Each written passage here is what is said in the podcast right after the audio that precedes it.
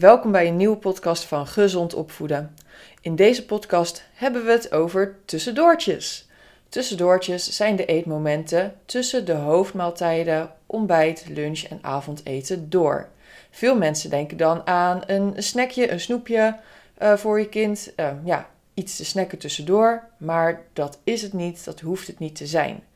Tussendoortjes, tussen de maaltijden door, zijn voor een kind nodig om aan alle behoeften om te groeien, om te spelen, te voldoen. In deze podcast leer ik je hoe deze op een juiste en duidelijke manier in te vullen, zodat ze ze ook nog eens heel gezond voor je kind kunnen uitpakken.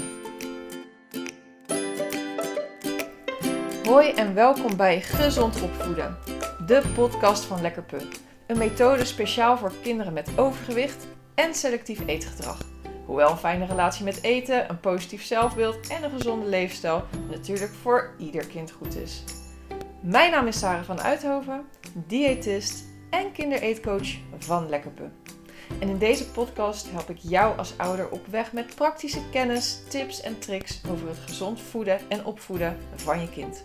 Geen dieet of strijd aan tafel, maar door samen gezond te leren eten, help jij je kind groeien naar het lichaam dat bij hem of haar past heel veel luisterplezier. Tussendoortjes zijn dus nodig voor een opgroeiend kind om alle voedingsstoffen binnen te krijgen. Bied tussendoortjes aan en vind het ook niet erg als je kind bij een tussendoortje meer eet dan bij een hoofdmaaltijd. Uiteindelijk reguleert het kinderlijfje zichzelf namelijk perfect. Hoe minder jij ertussen komt, des te beter dit gaat. Het gaat over het einde van de dag over ja, wat je kind totaal over die dag heeft gegeten. En je kunt dus heel goed gezonde voedingsmiddelen inzetten tijdens tussendoortjes, zodat het alles binnenkrijgt wat het nodig heeft. En jij minder hoeft te drammen op die groentjes eh, bij het avondeten, omdat dat het toch al heeft binnengekregen tijdens het tussendoortje. Nou, omdat die tussendoortjes zo belangrijk kunnen zijn, zie het daarom ook echt als een minimaaltijd. In plaats van een snackie Ga er echt mee om als een maaltijd. Eet ze op een vaste tijd, bied meerdere dingetjes aan en eet ze met aandacht aan tafel. Nou, je helpt je kind enorm door hierin bepaalde grenzen te stellen en jouw verantwoordelijkheden te pakken in het wat er gegeten wordt, waar en wanneer. Oké, over naar de tips. Tip nummer 1 is dus echt een goede structuur in het aanbieden van tussendoortjes. Bied ze op vaste tijdstippen aan. Dus in plaats van dat je kind heel de middag door misschien een beetje snack snijdt, om iets lekkers vraagt.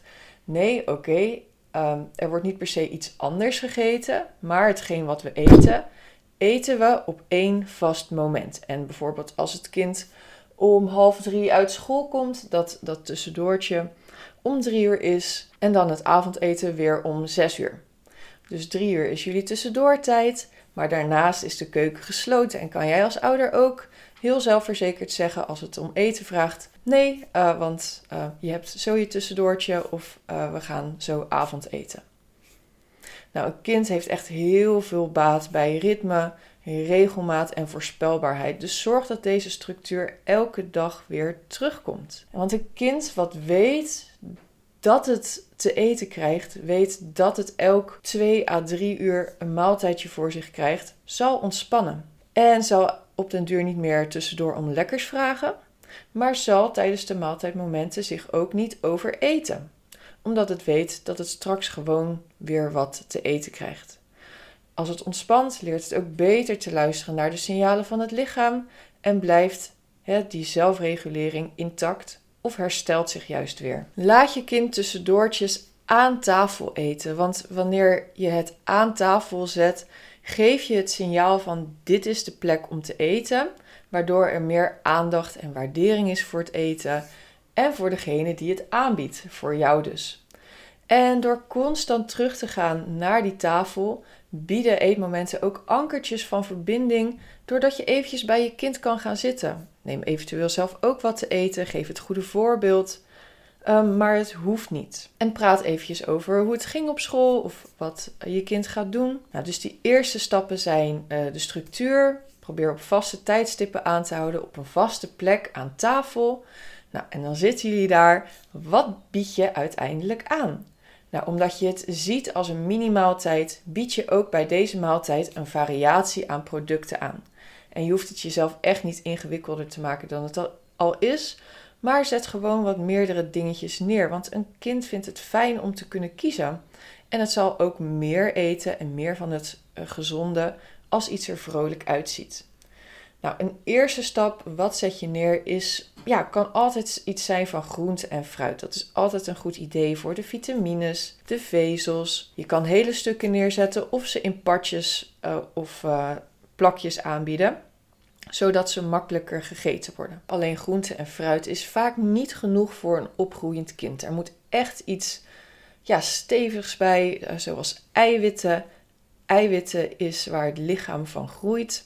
En eiwitten zitten eigenlijk in alle dierlijke producten, zoals vlees, vis, kip, ook zuivel. Daarom kun je kiezen voor bijvoorbeeld een kommetje kwark of yoghurt of iets van kaas, het kan zijn 48 plus kaas of 30 plus kaas. Of van die hele jonge kaas zoals cottage cheese of een zuivelspread. Maar ook in plantaardige bronnen zitten eiwitten bijvoorbeeld in kikkererwten. En deze zijn heel lekker als je ze even roostert in de oven of in de airfryer. Dan met een beetje kruiden eroverheen is het net een soort borrelnootje voor je kind.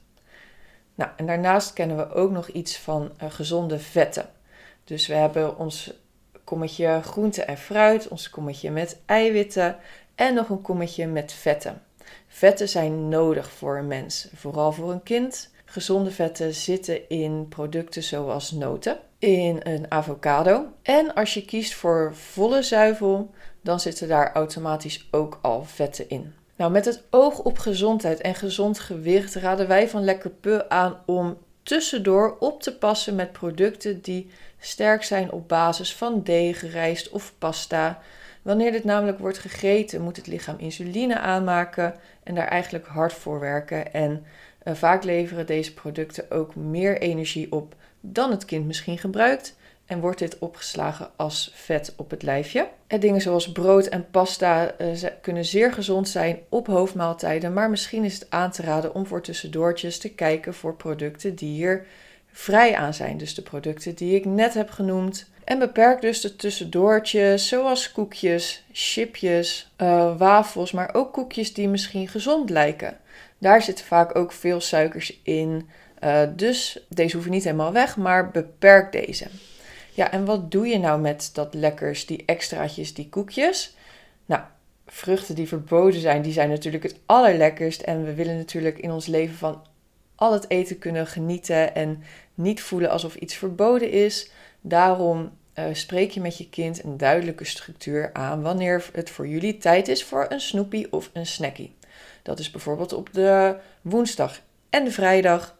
En weer dat ritme en structuur, wanneer een kind weet waar het aan toe is, wanneer het weet dat het op woensdag en vrijdag altijd iets te snoepen of te snacken krijgt, zal het op den duur veel minder daarom vragen op bijvoorbeeld de maandag, dinsdag of een andere dag. En wederom kan jij als ouder met veel meer vertrouwen zeggen van nee, vandaag is niet de dag. Woensdag krijg je wat je heerlijk vindt. En zorg daarbij dus voor een duidelijke structuur.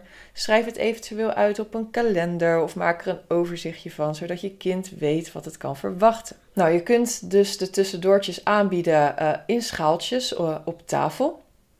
Maar je kunt ook een uh, monkey platter gebruiken. Dat is een bord met van die ja, verschillende compartimenten of een vakjesbord. Nou, en tussendoortjes lenen zich als uitstekende gelegenheid om te leren proeven van nieuw voedsel. Want wanneer je de tussendoortjes gebruikt als proefmoment, zie je dat er veel meer proefmomenten zijn over de dag, over de week, over het jaar.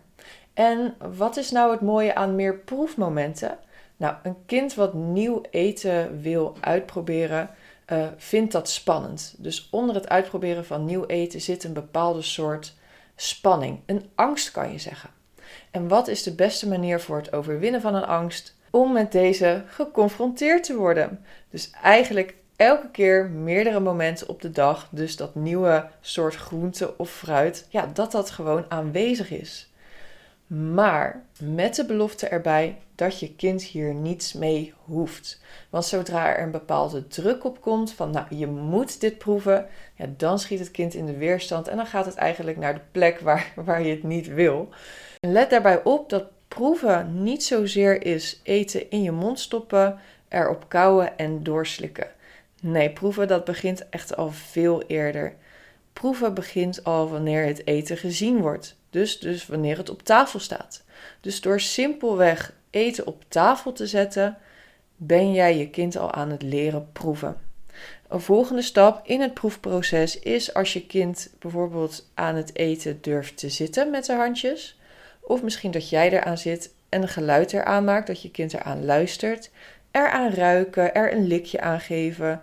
Eh, dat is allemaal proeven. En een stap voor het daadwerkelijk doorslikken is het in de mond nemen, maar het ook weer uit mogen spugen.